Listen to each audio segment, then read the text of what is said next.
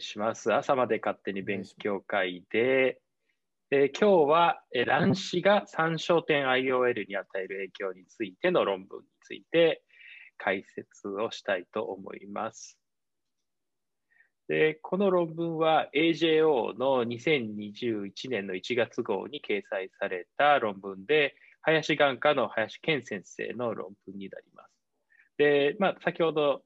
タイトルで言った通り、まあ、内容としましては、参照点 IOL における、うん、あの卵子の影響ということで、まあ、調べているという論文になります。で目的なんですけれども、まあ、今回ですね、その卵子、角膜卵子がどのように参照点 IOL にの視力に影響を与えるかというのを、2焦点の、まあ、従来の多焦点眼内レンズと比較検討しています。でまあ、結果としてはですね、あのまあ、全距離視力、多焦点レンズなので、各距離の視力に関して検討した結果、3焦点の IOL では、特に遠方の視力において、乱視が増えると視力の低下が2焦点の多焦点レンズに比べてまあ著しかったということが、まあ、結果として出ています。で、 useful visual acuity ということで、まあ、これ大体0.6 7ぐらいのスネルンで20の32で logMAR 0.2というあのカットオフ値を設定してるんですけれども、この useful visual acuity っていうのを達成するには、この乱視が 0.75D 以下ということで、まあ、これ以下であれば3焦点の IOL においてこの useful な visual acuity が達成できるということが、まあ、結果として出ています。まあ、あの今回この3焦点 IOL というのをまあ検討に入れて、まあ、これまでの2焦点よりもよりいろいろな距離、まあ、多少より多くの距離で視力が良好な視力が得られる反面ですね、やはりこう工学的に複雑になっているので、それがどれぐらい乱視とかの影響で、まあ、減弱されるのかということをまあ検討したというのが、まあ、そのモチベーションかと思います。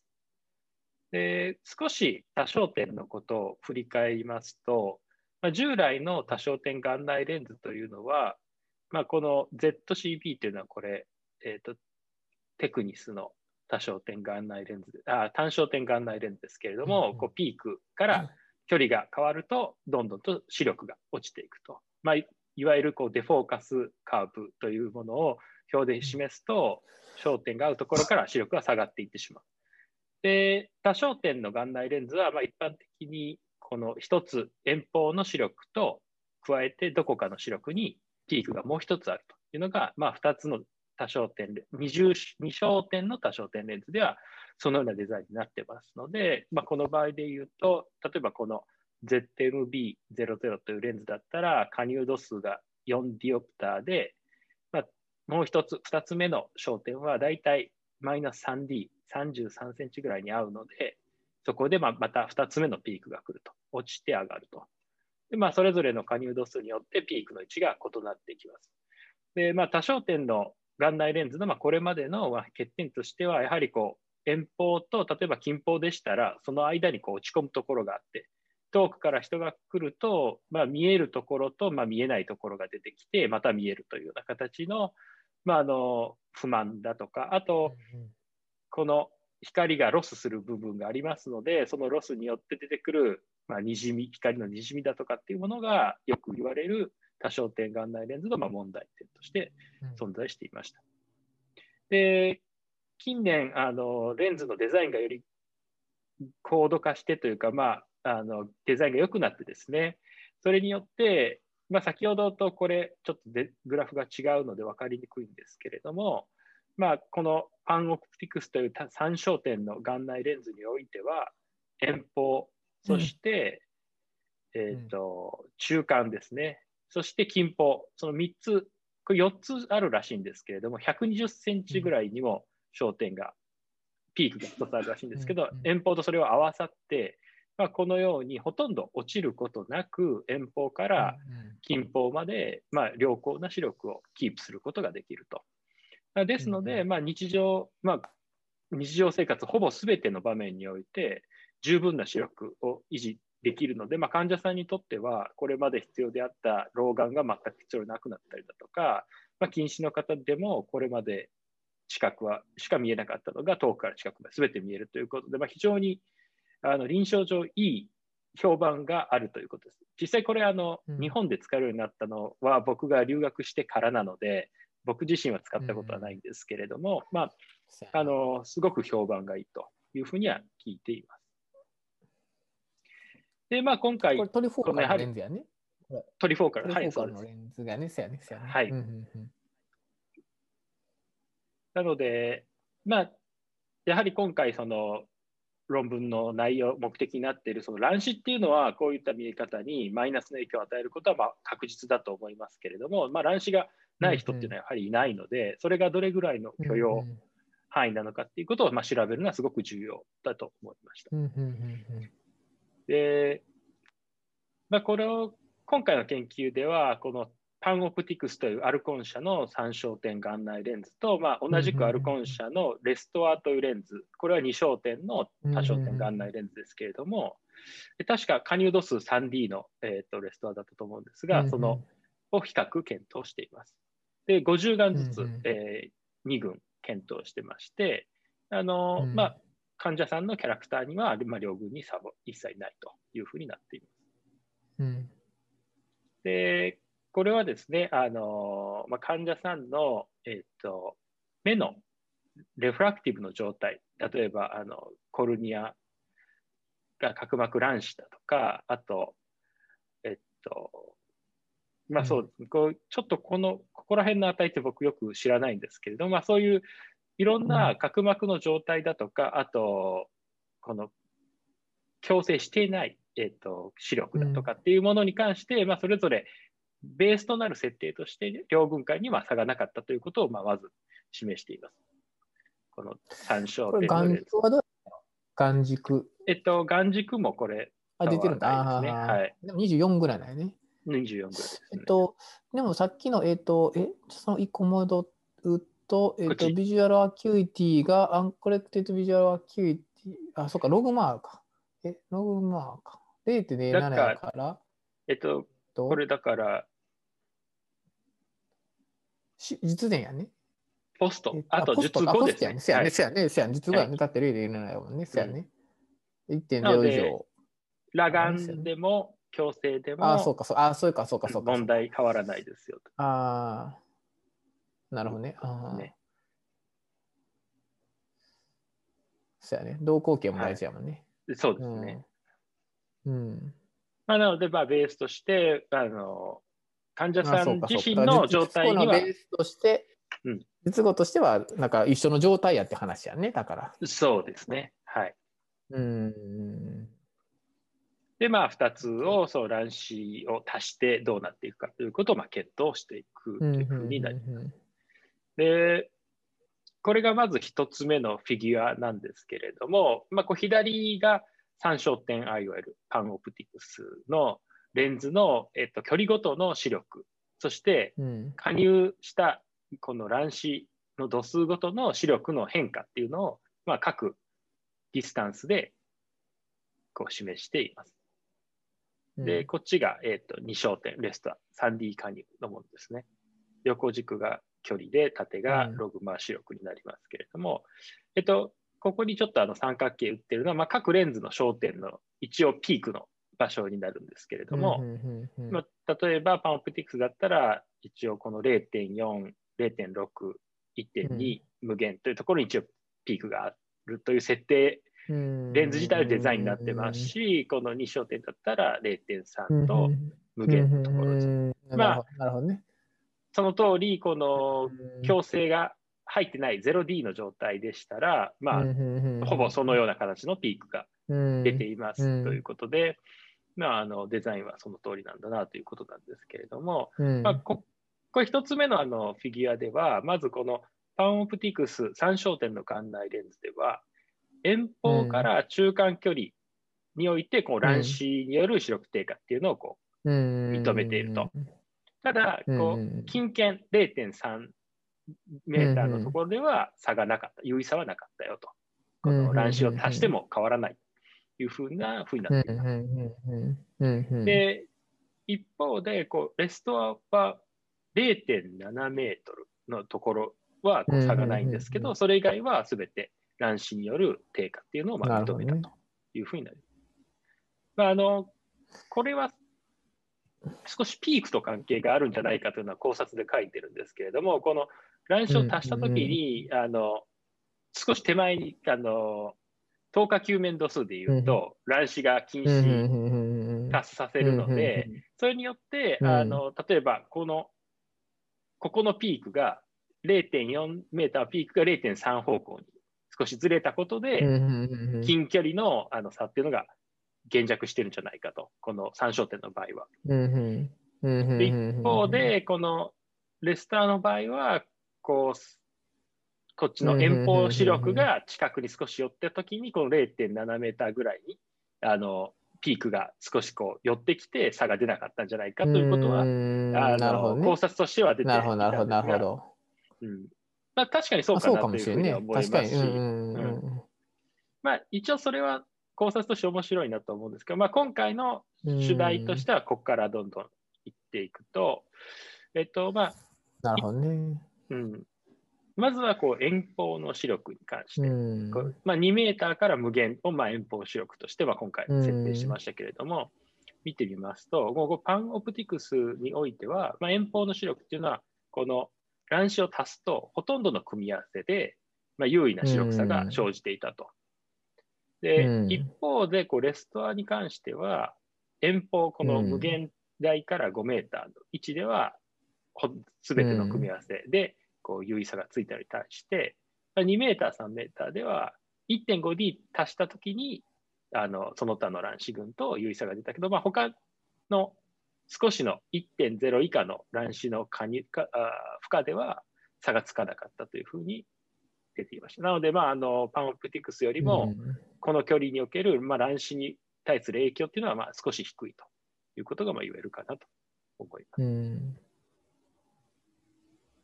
うんで次にまあ中間距離に移っていくと、まあ、中間距離では、パンオプティクス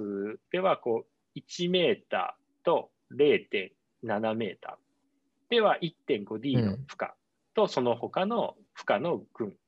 で、0.5D においては、あ0.5メーターにおいては 1.5D 負荷した群と負荷しなかった群の間で優位差を認めたと。まあ、先ほどよりはうん差があまり出なくなっている。男子に対して、まあ、強くなっているようなエリア。で、レストアに関してはあのほとんどなくて、1メーターでは 1.5D 負荷とその他の負荷群の間には優位差があった。で、0.5メーターでは、まあ、1.0D、1.5D の負荷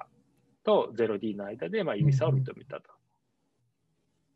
で、まあ、近近視力では、先ほど言った通り、パンオプティクスでは差がなかったのに対して、えー、とレストアー君では 1.5D 負荷と 0.5D、0.75D 負荷の間で優位差があったというふううにんなっています。まあ、なので、まあ、やはり遠方の方が乱視の影響というのは大きく、まあ、近くに来るとその影響は少し弱くなっているというふうなのが分かります。うんで、これはその各乱視の付加した時のその3焦点のレンズと2焦点のレンズでその距離ごとのあの視力がどうだったかっていうのを示した、まあ、あのレンズごとの差を見ていくというふうなフィギュアになるんですけれども、まあ、あの乱視がない条件 0D の条件ではうん0.7メーターと0.5メーターのところではトリフォーカル、まあ、2つ目のピーク。があるからそらそうやろな。有効な、うんうん有有利な視力、良好な視力を認めたと。うんまあ、デザイン通りというところだと思います。うんうんまあ、他のところに関しても、まあ、あの遠方のピーク値も、この従来の2焦点のものと差はないぐらい出ているので、まあ、あの乱視がなければ、うんトリフォーカルの方がいいというふうに、これだったら言えるかなと思います。うん。うんで、0.5D と 0.75D を付加した場合では、0.5メーターにおいては3焦点の方が良好な視力があったんですけれども、こっちの遠い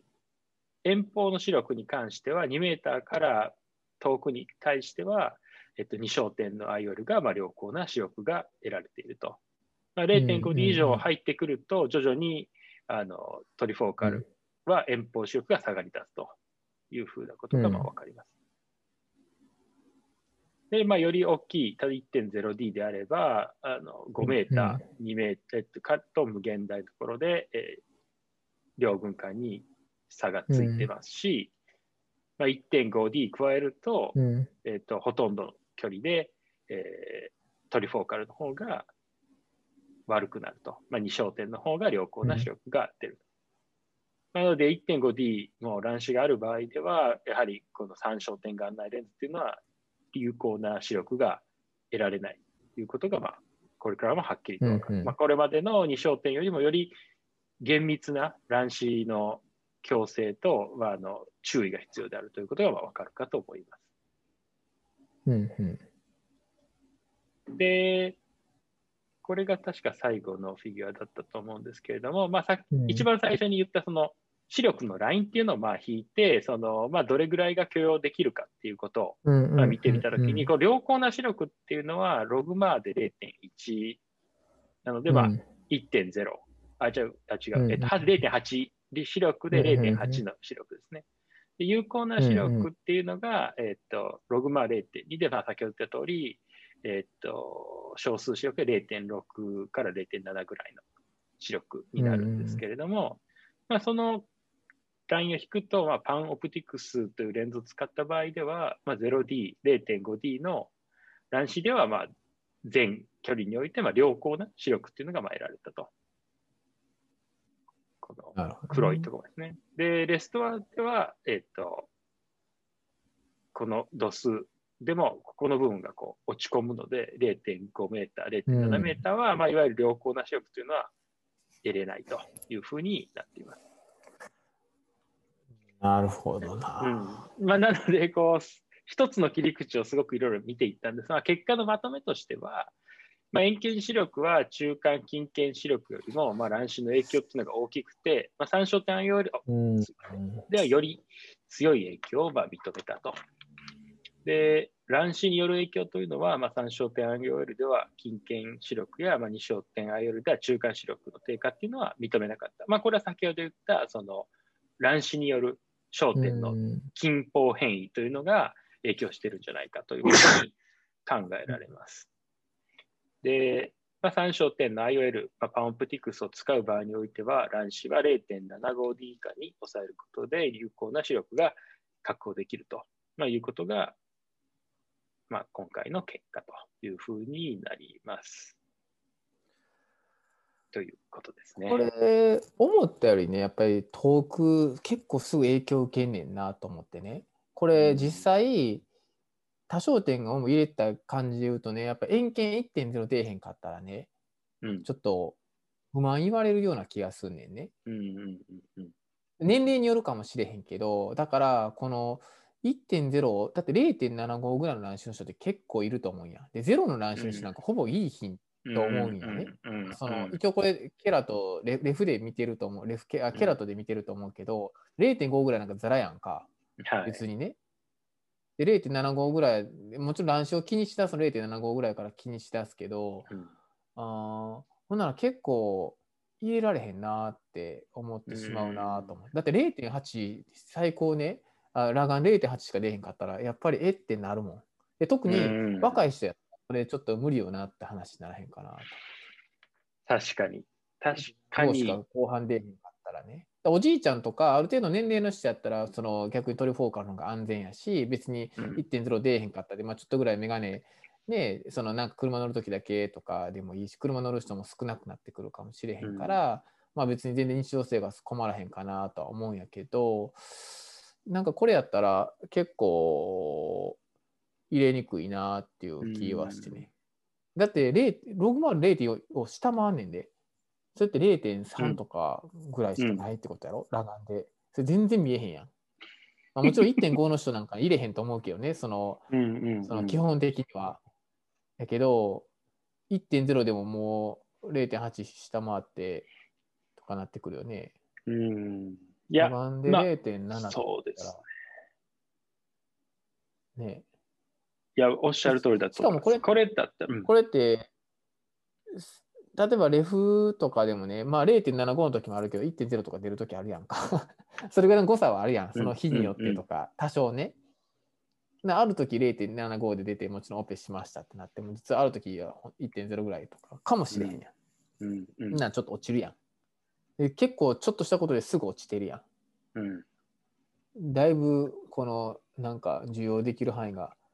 少ないなと。だってい1点え0.75までやっあでも0.75までやったらそうか、でもそんな変わらへんのか。どっちでもうん一緒か。一緒か。0.75まで一緒やから、まああれなんか。いや、だから、その、あすごく術前検査から、その、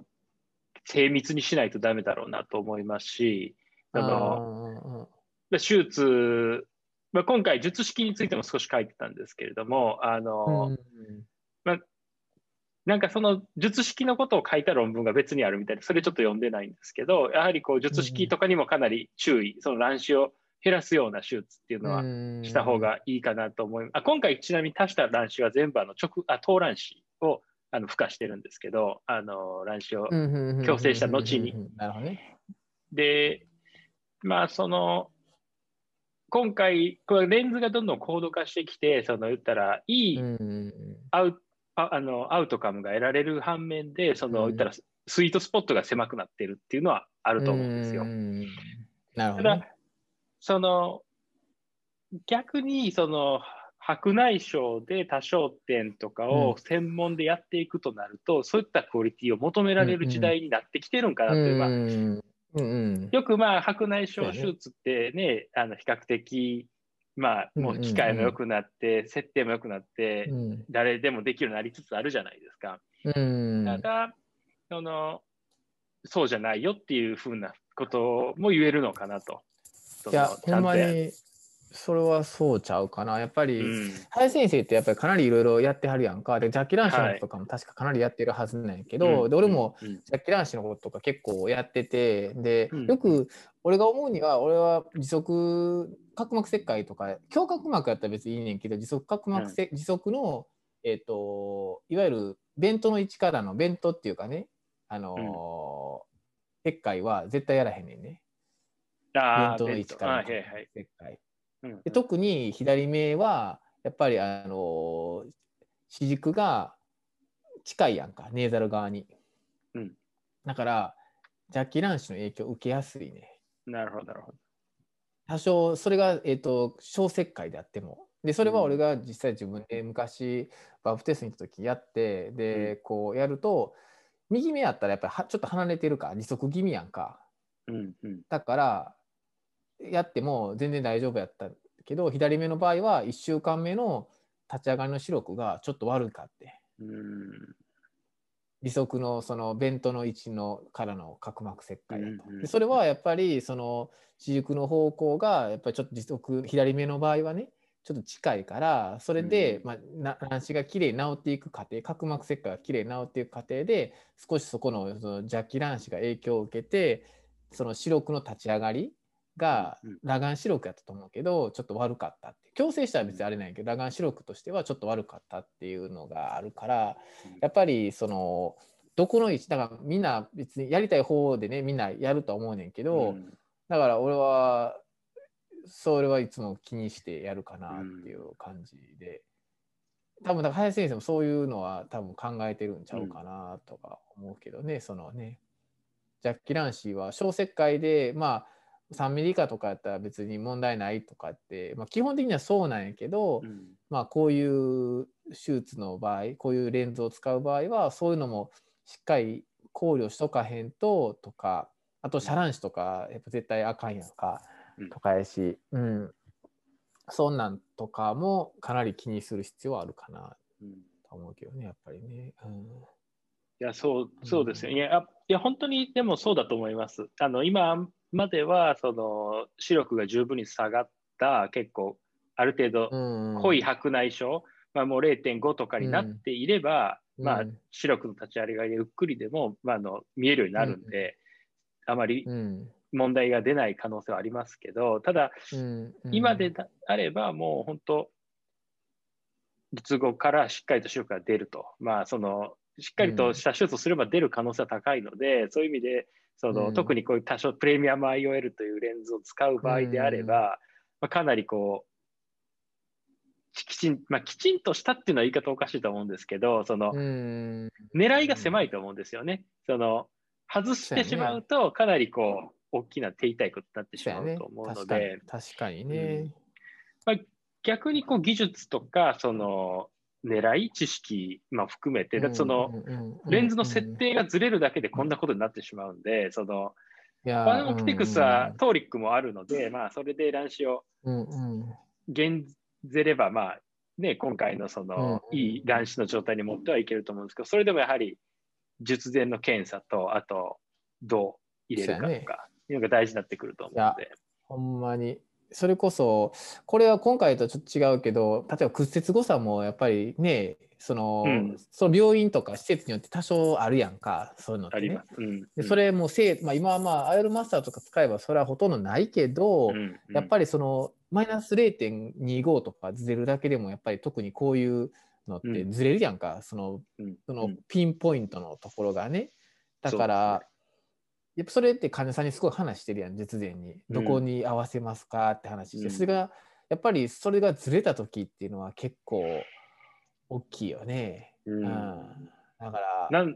なので、あの、ベリオンでしたっけ？あの、うん。アルコンうのん、十中に測るやつとかもそういう、ねううん。ん、ただやっぱりあれも、あの、圧が向ったら、その、術前とか術後とかの並走時の圧と違うので、やはりうん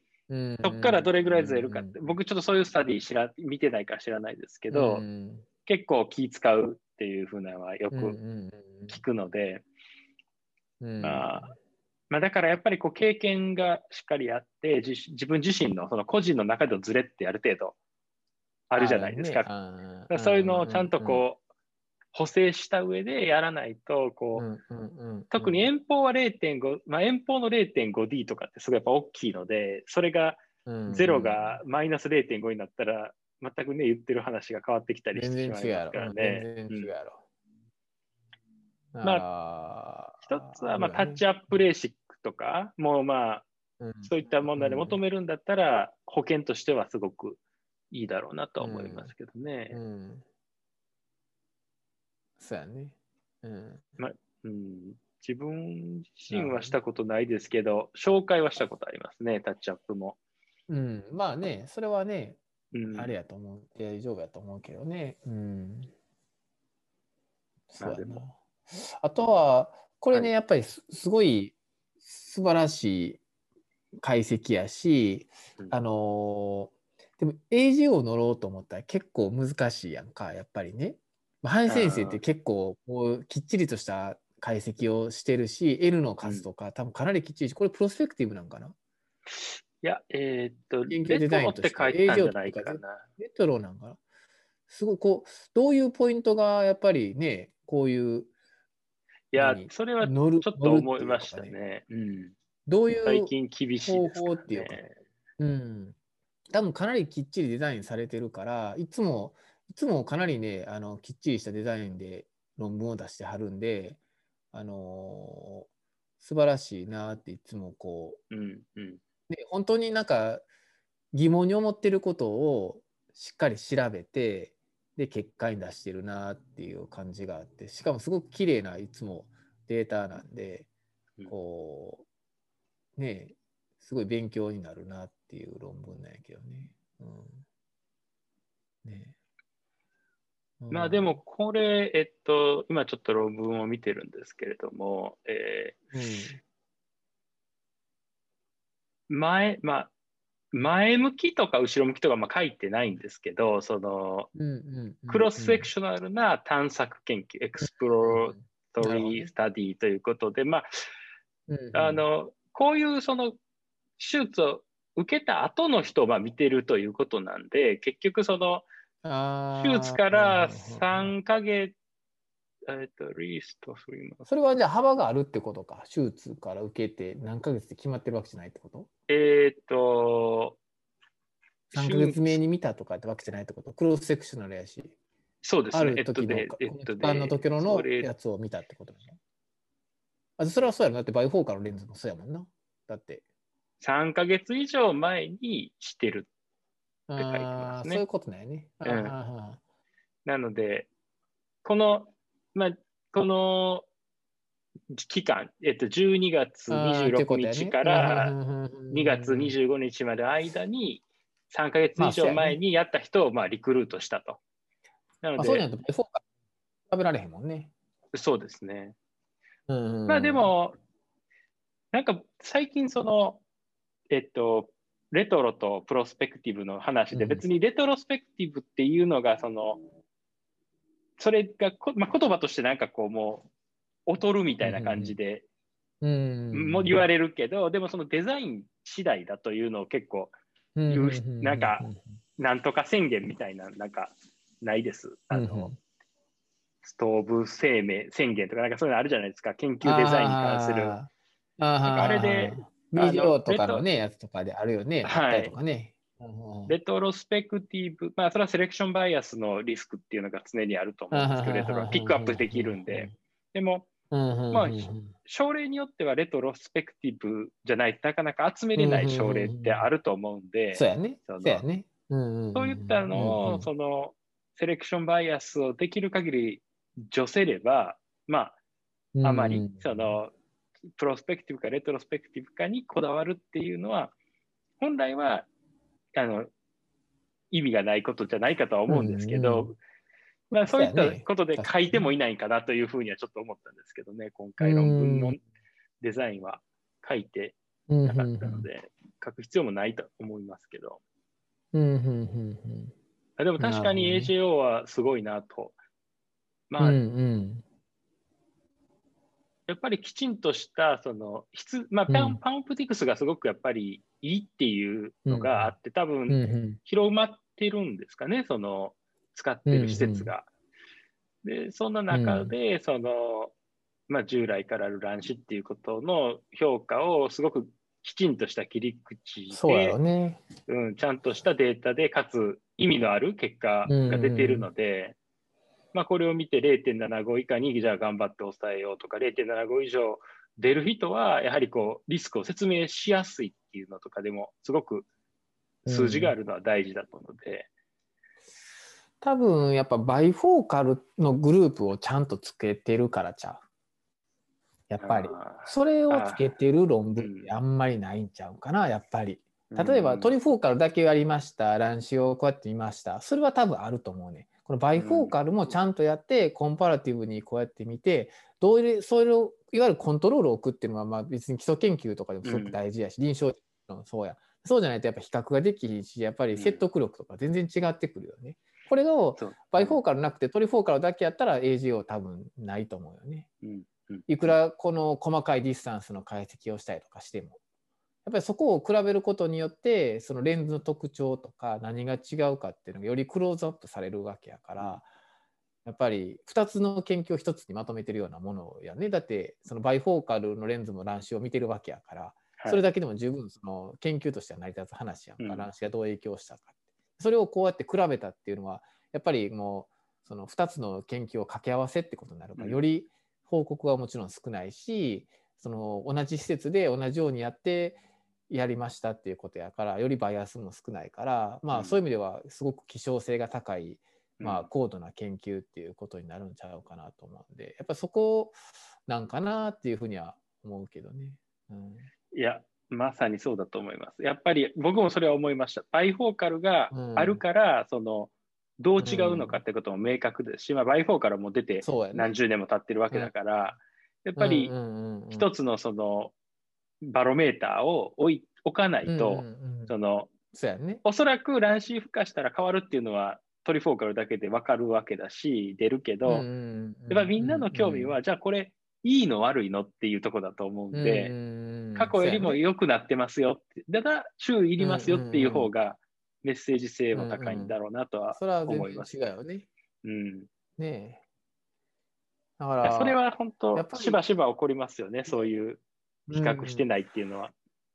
そうやね。だからこれはね、やっぱりね、すごくいろいろみんなが臨床研究する上において重要かなと。やっぱりこういうクリニックできっちりとしたことができるっていうことやんか。すごいこう AGO って、まだ眼科医やったら誰もが知ってる、ね、うん、こういう国際誌にちゃんとこう載せて、やっぱり報告するっていうのはすごく重要やし、すごい大きいことかなと思うから、やっぱこういう研究デザインをちゃんとやるっていうことが大事で、それ多分ね、もともと研究この始めるときに、やっぱりそこいう、そこまでもちろんビジョンっていうか、がないと多分こんなんできひんと思うねんね。うん、ただ単に何調べましょうっていうだけやったら絶対できひんわけやんか。だってクロスセクションなんで、この時これを決め、やるっていうふうに決めてるわけやんか。だからやっぱりそういうちゃんとコントロールを置いて調べるっていうのは多分常に考えてはるんやと思うから、そういうのがこういう結果につながったんかなって思うと、やっぱりね、まあ、普段から多分それをずっとやってはるからこういうのがパッとすら普通にスッとできたんかなっていう気もするんで、まあ、臨床研究をやるにおいてはこれこういうのはやっぱりねしっかり参考にして やっていく必要はあるのかなと思うよね。勉強になりますね、うん、本当。うんうん